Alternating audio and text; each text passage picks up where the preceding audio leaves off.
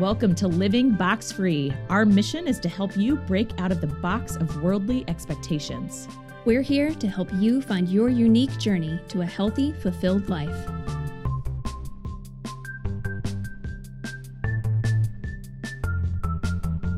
Hey guys, I'm Ashleen Seitz. And I'm Becky Ford. And we are in the middle of a series on self-knowledge called Who Dis? And today we are going to start talking about emotional intelligence, one of two episodes on the E Q. But first of all, we start every episode by asking one question, which is what's on the rise for you this week? So Becky, what's on the rise for you this week? This week, this has been a week of announcements in the state of Indiana. It is pandemic time. Mm-hmm. And so this week we've been hearing about timelines for reopening, specifically our CrossFit gym. So what's on the rise for me is planning. I find myself during a workout thinking, oh my gosh, have you done this? Or think about this. And then I write it down on my whiteboard. So my mind is in planning mode for the exciting reopening of the economy, specifically our CrossFit gym. Mm-hmm. What about you, Ash? Well, I hadn't gone to the grocery store. My roommate and I had been trying to eat through all of the food we had at home. Eat and we through. made it, yeah, we made it almost a month. It was, I think, twenty-eight days between without going to the grocery store. It's impressive. But consequently, we were also ordering from food trucks and delivery. There's a place called ClusterTruck here in Indianapolis, and I honestly haven't had a bad thing from them, and which makes me want to order it all the time. Consequently, my bank account's struggling a little bit and I'm kind of feeling it, you know, so I think cooking is on the rise. We've finally gone to the grocery store, got Good. some food at home, time to break out the old recipe book and start cooking again. Ash and I were joking when we go back to the gym full throttle, we're going to be like Body brought to you by ClusterTruck, our sponsor. Yes. Uh, maybe someday. This struggling workout brought to you by the, the wonderful food, food of ClusterTruck. I don't think we'll be alone. Burgers and Sidewinder fries. Oh my gosh. I need to get me some. Yes. I have to try it out. Yep. Well, in this episode, as Ash said, we are jumping into emotional intelligence. There are three components that make us who we are. So as we lay the framework before we jump into emotional intelligence, let's just take a step back and think through what makes us the person we are today. There's three elements. One is your personality, which in our first episode, you would have heard us talk through personality test. The second one is your I Q, so your intelligence. And the third one is your emotional intelligence, or E Q. These three components make you who you are, and two of them are fixed. So two of them you cannot change. Which two do you think those are? Uh, personality. I forgot what you said. uh, the other one's I Q. I was thinking about something else. Okay, Ash, hold on. Nope, no, you're good. Okay. So there's there's two out of the three mm-hmm.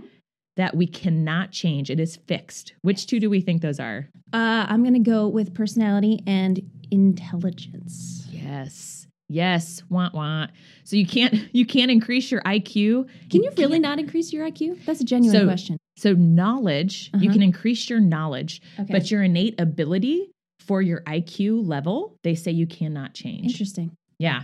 Your personality too. You, for emotional intelligence, you are who you are, right? And you can learn how to have self-control. Maybe your personality is you tend to get angry quickly, mm-hmm. or you tend to see the world in a certain way, you can still open up your perspective, but you are who you are. Yeah, that makes sense. Now, emotional intelligence, E Q, that we can change. Mm-hmm. And that's that's what we're really going to be talking about today. And at the bottom line of emotional intelligence, what is E Q? It is the ability to recognize and understand your feelings or emotions, mm-hmm. and the feelings and emotions of others. So why else should we focus on E Q? We know that it helps us with having deeper, more meaningful relationships. But another key piece of E Q that many studies have shown, and one of the books I'll reference a couple times in these podcasts is called Emotional Intelligence two point oh. There's multiple studies out there that show those who have a higher E Q and a moderate I Q, they outperform those who have a high I Q and average E Q by seventy percent of the time. That's a lot. It is a lot.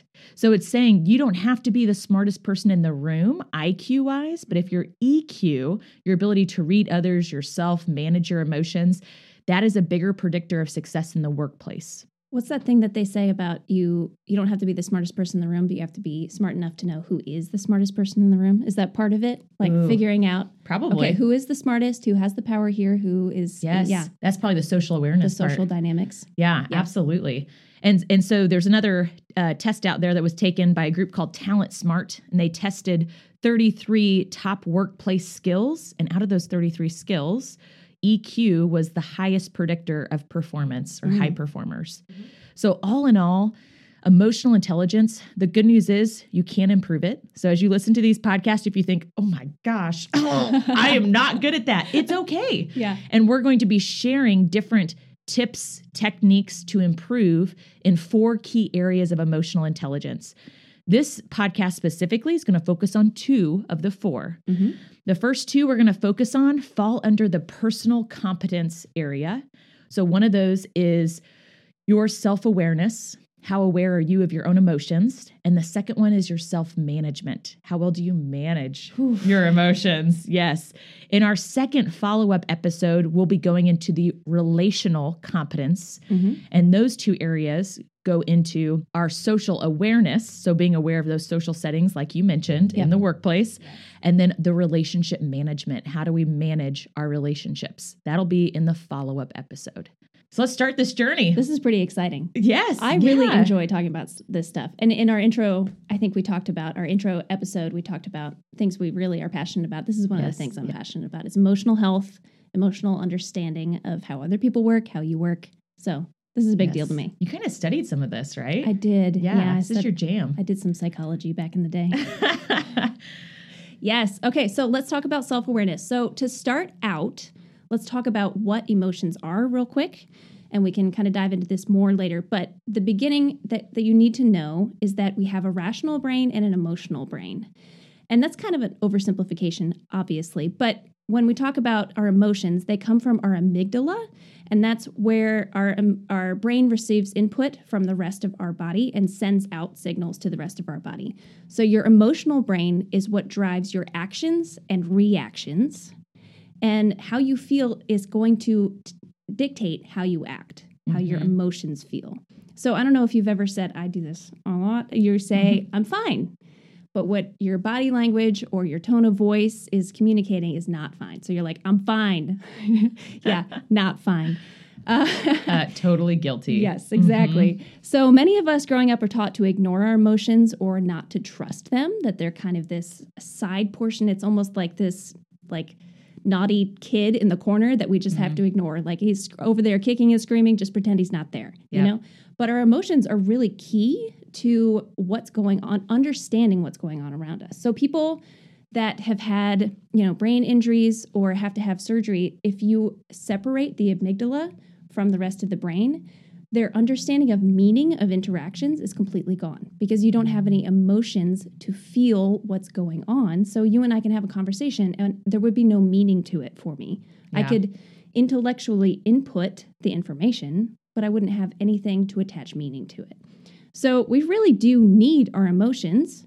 Our prefrontal cortex is what processes thought and information, and it's logical, but it's slow. It's not as fast as our emotions. And the reason for that is Um, if you think about the reflexes, kind of the fight, flight, flee, mm-hmm. those things have to come first. They have to come before we think about, okay, is this dangerous? Because if, you know, a car's coming at you, if you've ever done that thing where you think something's going to happen, you think you're going to get hit, or you think something, you know, something's going to fall and you just react. Yeah. That's your amygdala saying, we got to do something. And your body reacting to it. And then afterwards, your brain can be like, oh, that thing wasn't falling. That car wasn't coming for me, you know, whatever it is. Mm-hmm. So your you, the key thing to remember is that your emotions act first or respond first, and then your brain, your logical brain catches up. With that understanding underway, let's talk about self-awareness. So self-awareness is defined as conscious knowledge of one's own character, feelings, motives, desires. I don't know about you, but even just reading that, I'm like, oh, do I really know? Do I really know what I want? If I know what I want, do I know why? Yeah. And I think this is so important that we understand ourselves and our motivations, because otherwise you can end up doing things that you don't actually want because yes. you think it's going to bring you what you want, but it's not actually. Oh my gosh, this makes me think of food. Yeah, tell me about that. it it immediately is, even right now in quarantine, I think a lot of us have struggled more with, you feel like you, and for me, I'm a, an extreme extrovert, you're mm-hmm. missing people time, and you think that that bag of chocolate covered pretzels is going to make you feel good, and you yes. eat it, and the next morning you hate yourself. Why did I eat that entire bag of chocolate covered pretzels? So even, you know, those, whether you have an, an addiction or not, um, even just cravings or addictive personalities yes. filling some type of void, and that importance of understanding why, which a lot of times we probably just regret it.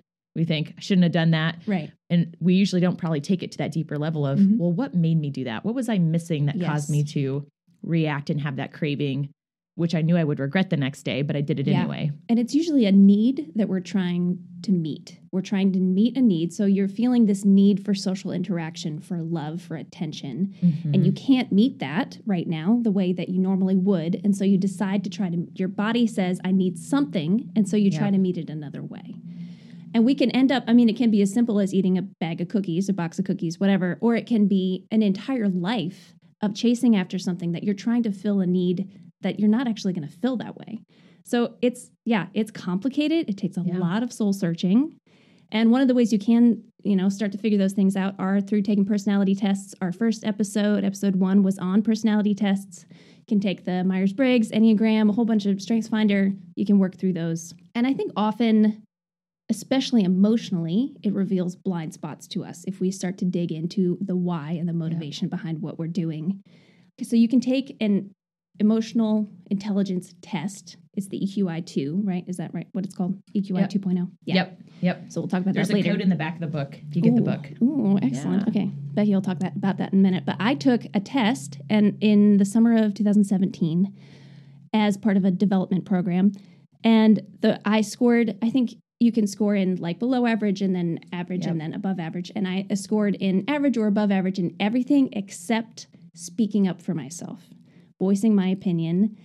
And I remember the person that was going through the test with me just talking me through it and saying, you know, why aren't you comfortable with this? And I was like, ah, oh, because I don't, I don't want to have to fight. I don't yeah. want to have to fight for what I believe. It's not that I don't think I'm valuable or what my opinion is is valuable. I don't want to have to fight for it.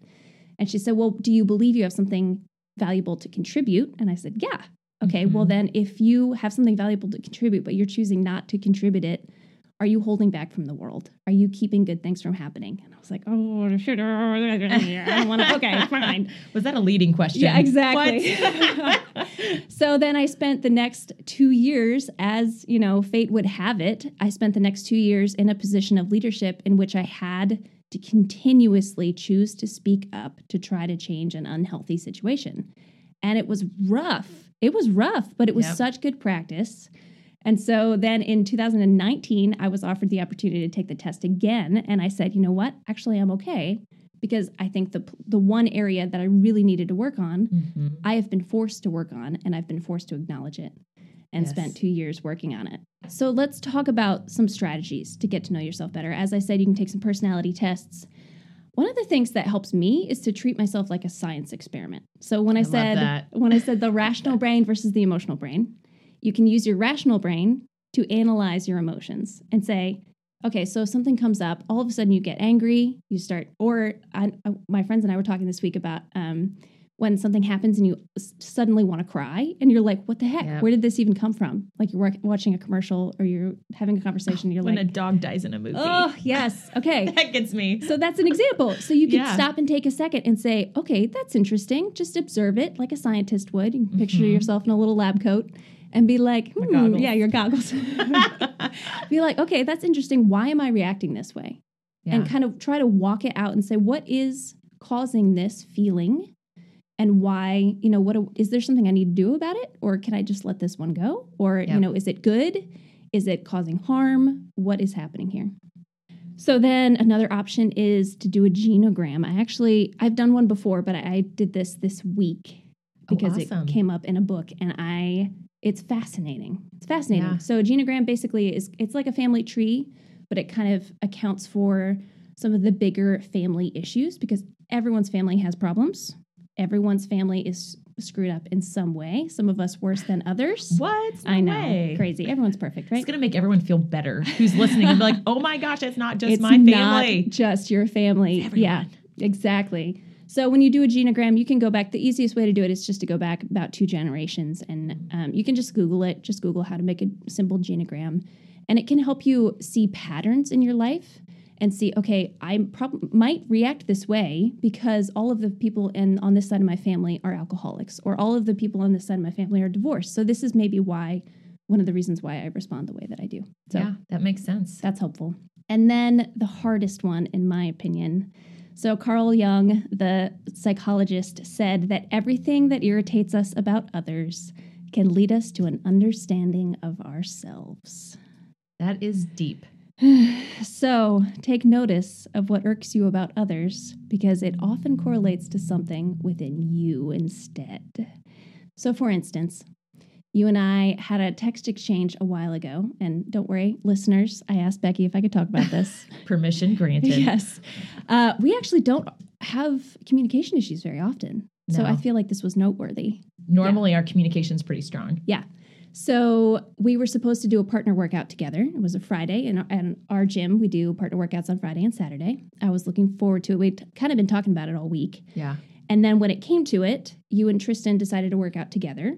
Mm-hmm. And there wasn't really an acknowledgement because you were busy. There wasn't an, an acknowledgement of, I'm sorry, our plans fell through. Mm-hmm. And because that didn't happen, I felt like I wasn't as valuable to you as I wanted to be.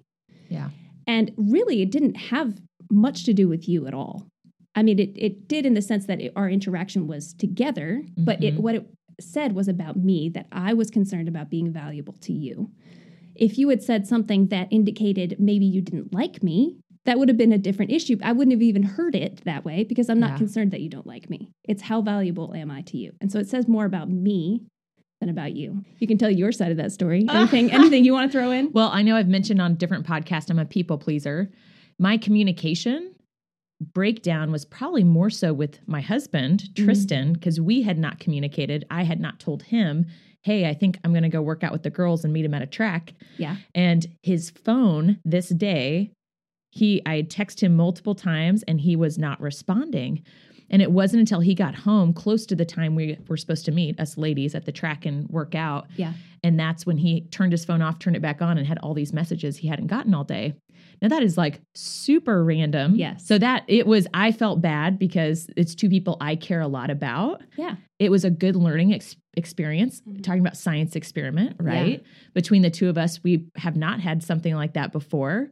Yeah. And it strengthens. I think in those moments, I know it's many of us want to avoid conflict mm-hmm. that can lead to future issues if you don't address how you're feeling mm-hmm. in that moment. And so I'm really glad that Ash texted me that very same day.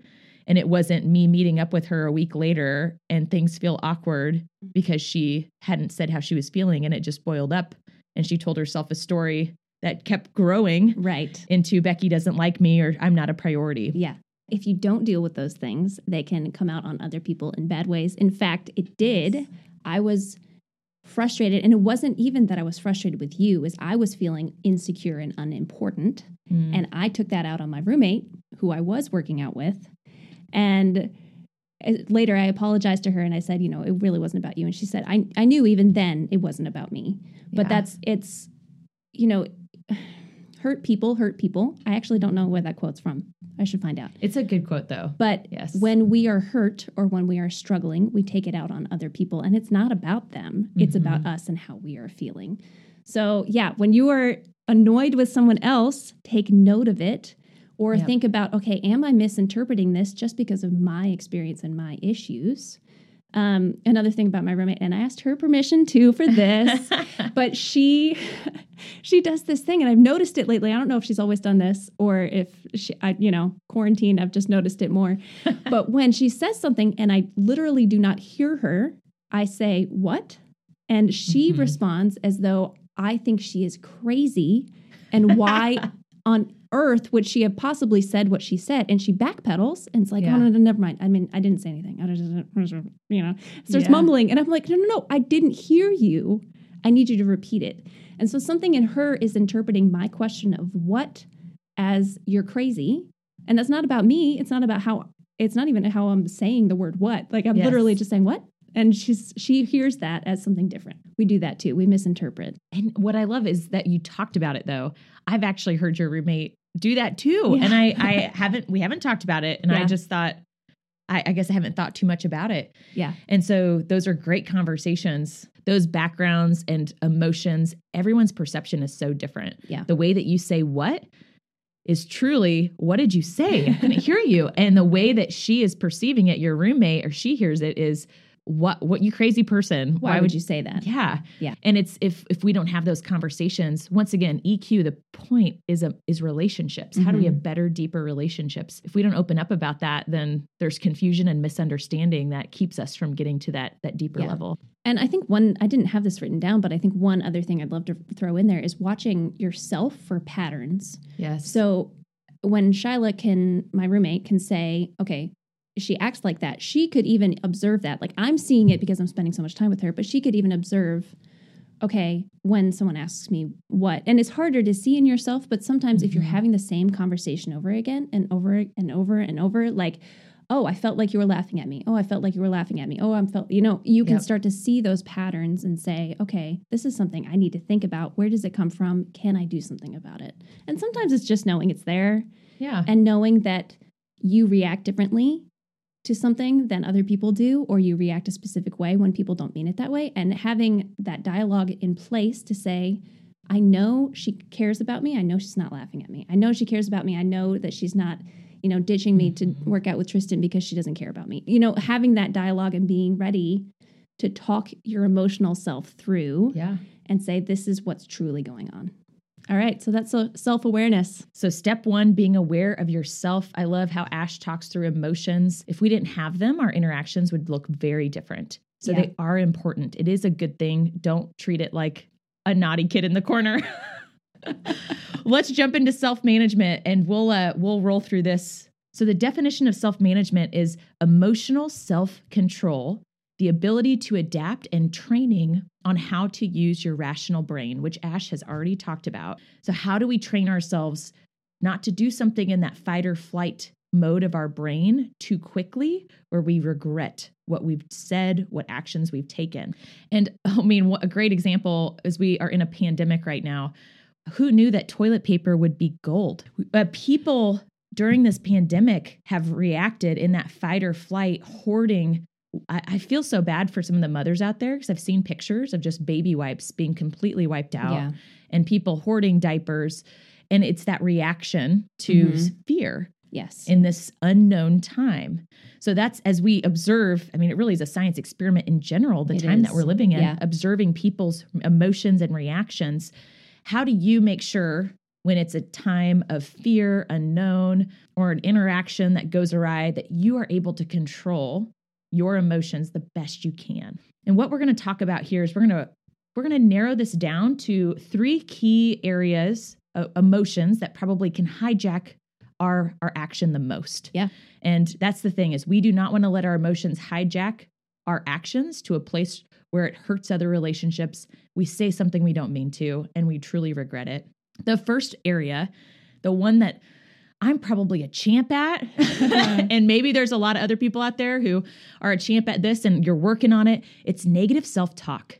Negative self-talk sounds like, I should have done, fill in the blank, mm-hmm. blaming yourself for something that was not you, or poor self-confidence. And I, Ash knows this story. It went around blaming. Uh, so I'm right now, I'm twenty-four going on twenty-five weeks pregnant. And I've heard of this thing called mom guilt. Mm-hmm. And I'm like, oh, that's silly. I don't even have a baby outside my body yet. A week ago, it was just, uh, I guess it was two weeks ago, we found out that our baby has a mass on its lung, which is not genetic. They don't know what causes it. And it yeah. has to be removed via surgery. And I could not stop crying. And the thought went through my head, what, what did I do? What are people going to say I did? Was it that red food dye or whatever? Right. And just that blame that all of a sudden took place. And all, and I now can relate, like this mom guilt. You yeah. feel like for some reason you're responsible, even when a doctor, multiple doctors say, there's nothing that you did. This is not your fault. These cells were formed before we could even see this on an ultrasound. Right. It just yeah. happens. Negative self-talk can be very damaging for your ability to be your whole self. I know we talked about that quote in a different podcast.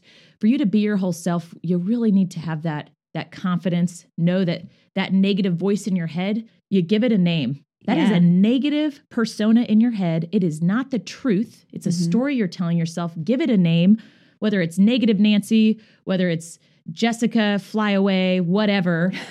Give it a name. And when that that voice in your head is blaming you or giving you bad thoughts, dismiss it. Be like, oh, Jessica, you're such a jerk. Go home. Jessica doesn't know what she's talking about. No, she doesn't. She's got it out for me. Go home, Jessica. You're drunk. Ugh. Yes. Sober up. So that's one technique, is give that negative Nancy, that name in your head, Jessica, give it a name and dismiss it. The second technique, express your thoughts to a safe and trusted person. Once again, Ash said emotions, they're a good thing. And sometimes we do need to express them to someone, yeah. not for them to fix it, mm-hmm. but in order for them to listen and us be heard. That, and Ash is probably one of my go-to people when it comes to being able to share those emotions and just get them out to an objective person who can just listen and, and you feel heard, and that, that itself can help. The last item here, technique for getting rid of negative self-talk, is making an affirmation list about you. What is unique and awesome about who you are that you bring to the table that other people can't? I mean, whether it's your love for music and your ability to create music, or whether it's your ability to be a really fast runner, whatever it might be, what are some of those things that you need to remind yourself about? Create that list.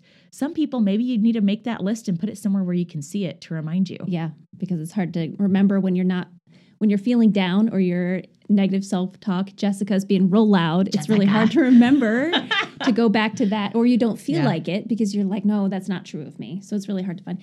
One yes. of the things I do love, we talked about the Enneagram in uh, episode one. One of the things I love about that is that you can find all kinds of posts on what to say to specific types mm-hmm. to answer the negative things that they're hearing. Oh, that's awesome. So that's, that's an interesting thing. And I'm sure that exists for other personality types too. Like I'm sure the yeah. Myers-Briggs, you can go and look up like, okay, what is this person probably telling themselves? And what could I tell them that will cancel out the negativity that they're hearing? Or what can I tell myself? What can I affirm about myself that is actually true? So that's a fun little side note. That is really good. Use those personality tests. Yeah. The next emotion we're going to jump into for self-management is fear, stress, and anger. Put those three in one bucket. These are probably the most important to watch out. They can be the most damaging in the heat of the moment if you respond because of fear, stress, or anger. Couple of techniques here.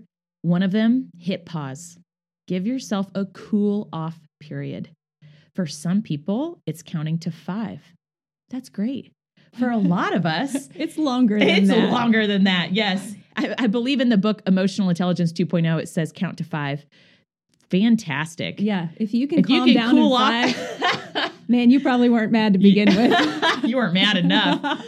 So, uh, quite often, it is okay if you, if there's conflict or if there's fear, stress, or anger to say, I can't, I can't talk about this right now. Can we readdress this? Can we revisit this tomorrow? Or can we revisit this when I'm done with this work meeting or this class?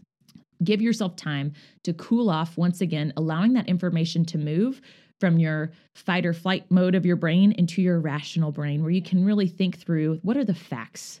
What are the facts and what are the things I'm making up in my head that are causing me to react this way?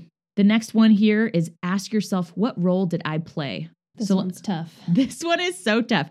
There's actually a book called Crucial Conversations, and it talks about how those who react in a crucial conversation with violence, the way that we can overcome that is by saying, okay, hit pause.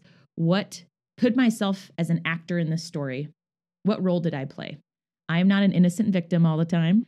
I'm not always helpless. I probably could have done something. What was my contribution? And think through that, because it's going to help you be able to empathize and think, where's that other person coming from? Yeah. And when you say violence, you don't necessarily mean physical violence, right? No, not physical violence. So the book Crucial Conversations, which I would love to talk about in a future yeah. podcast. We'll come back to that sometime. Yeah. It says the two ways people react in a crucial conversation, which is a conversation with high stakes, emotions, and opposing views, mm-hmm. is silence. So you shut down, That's me. Or, yeah, that's me too, actually. Yeah. Or it's violence. And violence is taking over the conversation, not letting the other person get a word in, yeah. basically being an aggressive communicator. Yep. The last one here we've got for a technique controlling when you have fear, anger, stress, is to write it down. Perhaps it's helpful to actually not only think about it, but write down, what am I thinking and feeling? Why am I feeling this way? Going back to what Ash said, is there a deeper layer why I feel this way? So write it down. Quite often, you can just crumble it up and throw it away when you're done. Or maybe there's something in there that you say, okay, when I go back to this person to communicate and address this conversation, I can actually, I have written down why I feel this way and where I'm coming from, so I can more rationally explain it. Yeah. And us have a better, healthier dialogue. I think we don't burn enough things in our culture right yes. now. So sometimes when stuff like this happens, I write down, then I burn it. Yes. And it's it's very symbolic, but it also just feels good. It's like, no, I'm letting this go. I'm just, go to ashes. Get out of here. Oh. It's done. Yes, that's so true. Burn it. Yeah. Yeah. Safety Safely. First. Yeah. yeah. We both were going there. Safety first. It's therapeutic. Yeah. Someone once told me, actually a fr- mutual friend of ours, when you have someone that you need to forgive too, but maybe you can't talk to that person, you can write a letter and you can burn it afterwards. But just there's something therapeutic about getting those words down.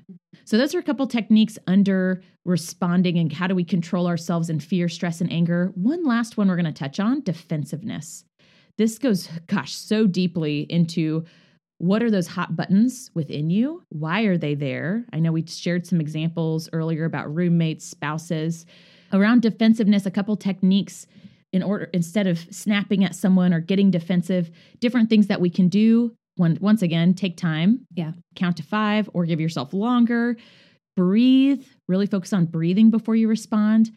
A really important one here is asking clarifying questions. Oh, yeah. Because quite often we get defensive and we're not even hearing what that person is truly saying, yeah. but we're changing those words in a way that makes us defensive, an area that we don't feel confident about. So ask clarifying questions. And when you ask those questions, do not listen in order to respond back. Listen to hear. That is so hard. It is. It is so hard in the heat of the moment. Yeah. And the last one is empathy. So putting yourself in that person's shoes. Empathy is such a big underlying skill to have in all of these mm-hmm. areas of controlling yourself, thinking of where the other person's coming from, not yeah. just you. And we'll come back to that in the next episode. Yes, we will. So those are a couple of ways as we think through self-management techniques to manage some of those common negative emotions, whether it's negative self-talk, fear, stress, and anger, or defensiveness. The key here is to control your emotions. It is a skill. As you listen to this and you think, oh, I am so bad at snapping because I get defensive when someone says this, or I'm so bad at negative self-talk. It's okay. This is your benchmark. This is where you start. Listen to some of those techniques that we talk through, go back and practice them in your day-to-day life. Yeah. So really narrow in, where do I need to practice my self-management the most? And what are some of those techniques I can implement? That is Whew, a lot, Summary. a yes. lot for our first two Ooh. foundational pieces of E Q, mm-hmm. self-awareness and self-management. self-management. So um, the book suggestions. So we talked about Emotional Intelligence two point oh already mm-hmm. and How to Win Friends and Influence People. I actually haven't read that one. I know I should. It is. So Ash is going to make fun of me. I feel like I bring back all the old books. It's copyright nineteen thirty-six, Dale Carnegie. And there's actually a TED Talk out there about emotional intelligence. And they say, so rumor has it, emotional intelligence was trademarked and became popular, I believe, in nineteen sixty-six. Okay. This book, which was written in nineteen thirty-six. Oh, boy. They basically say this, this Dale Carnegie's talking about emotional intelligence, but he didn't have that terminology yet. Mm-hmm. And it actually has in this book key principles that are important for relationships. Highly suggest that. And it talks talks about some of this of managing yourself and how you react. It is an older book. Okay. But old doesn't mean bad. No, it does not. I agree with that. Awesome. Well, this was a great conversation about those first two parts of emotional intelligence. I'm so excited for us to talk next week about the next two. That'll be fun. Yes. So yeah, thanks so much for joining us. If you're enjoying the podcast, it would be awesome if you went over to iTunes and left us a review. We'd love to hear from you. In the meantime, yeah, have fun practicing your self-awareness and self-management. So much fun. Practice, practice, practice. Practice. All right. Talk to you next time. Thanks for joining us on Living Box Free, put on by On The Rise Group. You can learn more about our services at on the rise group dot com. Also, follow us on social media, Instagram and Facebook, at On The Rise Group. We hope you'll tune in next time for more helpful content.